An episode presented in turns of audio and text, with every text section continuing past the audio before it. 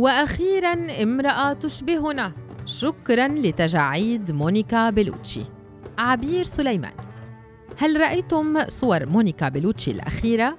أعني تحديدا الصور التي بدا فيها وجهها على طبيعته مليئا بالتجاعيد من دون تدخل برامج الفوتوشوب والفلترة المعتادة.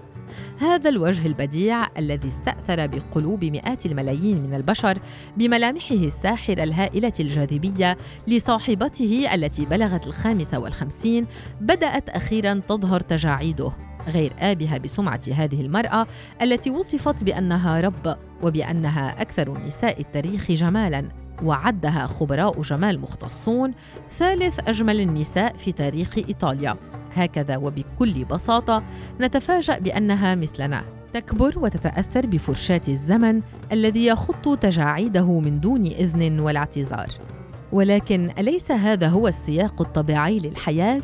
ولماذا لا ننظر إلى الأمر بعين تستطيع تذوق العذوبه التي تمنحها التجاعيد؟ لكون أنها تعتق بين طياتها التجارب والأفراح والمسرات والخبرات وعلاقات الحب. مهلا. إن هذا المقال ليس عن بلوتشي التي درج الغوغاء على استخدام صورها. عندما كانت في العشرين والثلاثين من عمرها ليغيظ بها بقية نساء الأرض. حين ترفق صور صباها تلك بعبارة انظروا إليها إنها في الخامسة والخمسين بل ويمعن البعض في هذا الحمق حين يقومون بفلترة وجهها ليصبح أقرب إلى شخصية خيالية من فيلم ثلاثي الأبعاد وكأن كمالها لا يكفي طالما بالإمكان استخدام وسائل إضافية لجعله خارقا من فرط الإبهار. مع العلم أن جمالها بالذات انتقل إلى مرحلته الموجعة وشهرته الواسعة بعد تجاوز صاحبته الأربعين عاماً. ولو تأملنا قليلا على العموم لأكدنا أنه كان لابد من الاستعانة بها في هذا المقال لنضرب مثالا لا سيما أنها أيقونة الجمال الأشهر في العالم. يصدق الناس الصور الجميلة للنجوم والمشاهير. الصور كونها وجبة سائغة لا تحتاج إلى عصارات فكرية ولا فلسفية لتهضمها النفس وتتناولها العين بترحاب شديد وتنزعها من إطارها الجاهز لتخلق لها عالما موازيا. فيه الكثير من الفانتازيا والخيال والتصورات المرتبطة بالمشاهد أكثر من ارتباطها بالشخص أو الأشخاص الموجودين في الصورة. لا أحد يشغل باله بأن ما تقدمه الصورة مجرد لقطة توثيقية للحظة عابرة لحظة غير معنية بتقديم الواقع بلا تزييف وبلا طبيعة المشاعر التي تخفيها الوجوه المبتسمة. احتراما للكاميرا ولا بعدد العتبات والمطبات البشعة التي يترتب على الأشخاص الموجودين في الصورة تجاوزها في الكواليس قبل تموضعهم بطريقة فاتنة ومؤثرة تخطف الألباب وتبث الغيره والحسد في نفوس العامة. ولأن الجمال المرتبط بالترف الذي تجسده صورة النجوم والمشاهير أصبح حلما ومسعى أساسيا لعدد كبير من الناس فمن الطبيعي أن يسلك الكثيرون الدرب المفترض للوصول إلى تحقيقه. الدرب الذي تم تخيله لا التأكد من خريطته وعقباته. درب مرتبط بثقافة الناظر وبتركيبته الذاتية وطريقة تفكيره. الأمر الذي يدفعه في أحوال كثيرة إلى اتخاذ قرارات غالبا ما تكون خطأ وسطحية فلا يقطف صاحبها منها عنب الشام ولا بلح اليمن. لكن ما هو أسهل طريق نحو الشهرة والنجومية والثراء؟ حسب تصور أولئك الذين يتعاملون مع الصورة المثالية بهذه الذهنية المستعجلة أو الساذجة في حال طرحنا السؤال من دون مجاملة أو تزويق. بالأحرى ما هي الوسيلة التي تعتمدها نساء وفتيات شرقيات كثيرات لتحقيق أحلام اليقظة التي تثيرها لديهن صور النجمات والفنانات الجميلات حول العالم؟ من المؤسف أن يكون الجواب البديهي على هذا السؤال عمليات التجميل.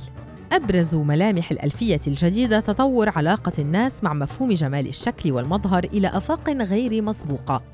فعلى الرغم من قدم هذه العلاقة وعراقتها عبر التاريخ لم يحدث أنها تحولت إلى صناعة قائمة ورائجة في حد ذاتها مثل ما حدث في العقود القليلة المنصرمة. فمن الدنو الناعم إلى وجه الإنسان وجسمه عبر سبل العناية الكلاسيكية من مساحيق تجميل ومشدات وفيتامينات ومستحضرات وارتياد الصالونات والأندية الرياضية إلى تلك الثورة التي نراها اليوم في عالم التجميل والتي جذبت زبائنها بغض النظر عن الجنس نساء ورجال والتي لم تتردد في إحداث تغييرات جذرية أحيانا في هيئة الشخص لتبدو الحالة أقرب ما يمكن إلى وجه وجسد مصنوعين نزولا عند رغبة الزبون إذ لا حدود تحول بين المرء وبين النموذج الجملي الذي يحلم به. أصبح الأمر ظاهرة تتفاقم مع الوقت منذ بداية عصر الفضائيات العربية واستخدام أسلوب الفيديو كليب لانتشار الأغاني الحديثة إذ من المعروف أن كل واحد من هذه الفيديوهات يبرز في كل مرة من واحدة إلى عشرين صبية وامرأة ممن تمت قولبتهن حسب مفاهيم السوق الرائجة من دون أدنى حس فني رفيع بالجمال. بمعنى إن الذائقة التي تحكمت بالأمر بدت أمية للغاية والرابح الأكبر من هذه الموضة المحمومة أطباء التجميل بالطبع خصوصا من يمتلك ذهنية التاجر أو الجزار منهم. فهم يحاولون جر الزبون إلى تجربة ما هو رائج. بغض النظر إن كان هذا الرائج يلائم ملامحها الأصلية أم يشوه طلتها. نصيحة للرشاقة. أنفقي أموالك كلها على الفيلر حتى لا يتبقى معك ما تشترين به طعاما. هذه العبارة قرأتها في صفحة أحد أطباء التجميل المحليين، وأعتقد أن هذه النصيحة كفيلة بزيادة عدد ضحاياها من النساء الخائبات، على الرغم من وضوح الغاية المادية للطبيب من وراء نشر كلام متضارف كهذا. فكل حقن فاشل سيقود إلى حقن آخر محاولا إصلاحه والثاني سيقود إلى ثالث في زاوية أخرى من الوجه بحجة أنه لابد من تعميم النفخ لجعل الوجه متناسقا مع بعضه. ما يجعلنا مع الوقت نرى نسخا صادمة للغاية عمن كنا نعرفهن من النساء العاديات أو حتى العاملات في مجال الموضة والفن. وأسوأ ما في الأمر أن بعضهن لم يكن في حاجة إلى هذا التخريب كله فجمالهن الطبيعي كان كافيا للغاية بل وفي بعض الأحيان مميزا واستثنائيا. لكنها العدوى. عدوى وباء الفلترة والهوس بالشكل على حساب المضمون وبالاستعراض السريع الفاقع على حساب الأثر الهادئ الذي ينقش جاذبيته في وجدان الآخرين.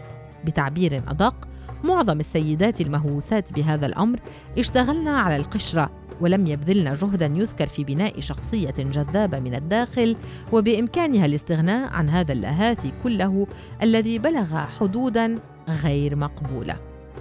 لنعد إلى النجمة التي بدأنا بها هذا المقال. فعلى الرغم من علاميتها وملاحقة الكاميرات لها على مدار الساعة أبت أن تعبث مشاره التجميل وحقنه بوجهها. كما عبثت وتعبث تلك المشارط والحقن بوجه فناناتنا الشابات والمتقدمات في السن على حد سواء. فأصبحت صور الكثيرات منهن بعد النفخ والشد والنحت مثارا للجدل. ولا أبالغ إذا قلت إن المغالاة في إجراء عمليات التجميل قد ساهمت في زيادة ظاهرة التلوث البصري بما هو نافر وخارج عن السياق المألوف. ولكي لا يبدو الأمر متطرفا إن المرء العصري لا يستطيع أن يتخذ موقفا حادا من الجراحات التجميلية برمتها. هذا صعب فعلا كمن يقف في وجه السيد الجارف ويطلب منه أن يغير اتجاهه. إنما الاعتراض عموما على الصيغة التي حولتها من فن إلى جزارة أو إلى ورشة لتبديل القطع البشرية بقطع غيار جديدة إذ لم تعد تكتفي بترميم بعض العيوب أو معالجة الترهلات بلمسة حاذقة تبدو المرأة فيها هي ذاتها إنما أكثر إشراقاً بل أصبح من المعتاد رؤية النموذج المهووس بالأمر من النساء. إذ تذهب إحداهن بشكل آلي إلى الطبيب المختص لا لتحافظ على مظهرها الشاب أطول مدة ممكنة بل لتصبح لديها شفاه تلك النجمة وأنف تلك المغنية وغيره وغيره. بمعنى أنها تدفع ثمنا لشراء الرائج في السوق سواء كان ملائما لها أو كان من شأنه أن يشوه مظهرها كليا. إنه سباق مسعور لا مبرر له. فلماذا على سيدة في الخامسة والخمسين مثلا أن تبدو في العشرين أو الخامسة والعشرين؟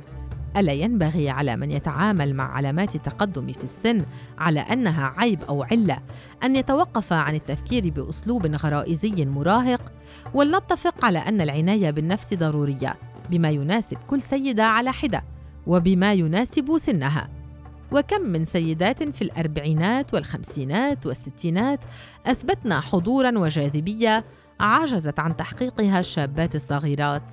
لكل عمر بهاؤه. وليتوقف الجميع إذن عن دفع النساء بمختلف أعمارهن إلى خلق نسخ كربونية مملة أو دمى تشبه لعبة باربي المصنوعة من البلاستيك مصطنعة وجامدة وبلا تعابير صادقة ومريحة. أعتقد أن الأوان قد آن لكي يدرك الجميع أن نسخ باربي البشرية ليست جميلة على الإطلاق وأنها مزيفة أكثر مما ينبغي. وإن كان الرجال يفضلونها باربي كما يشاع ولا أظن أن هذا الزعم صحيحا فليتخيلوا مدى سوء أن تنتشر تلك الموضة بشكل محموم بين الرجال ليصبحوا مضطرين لاحقا إلى أن يقلدوا نموذج باربي ذكوري رائج وتدعمه عيادات التجميل. إن هذا منفر تماماً.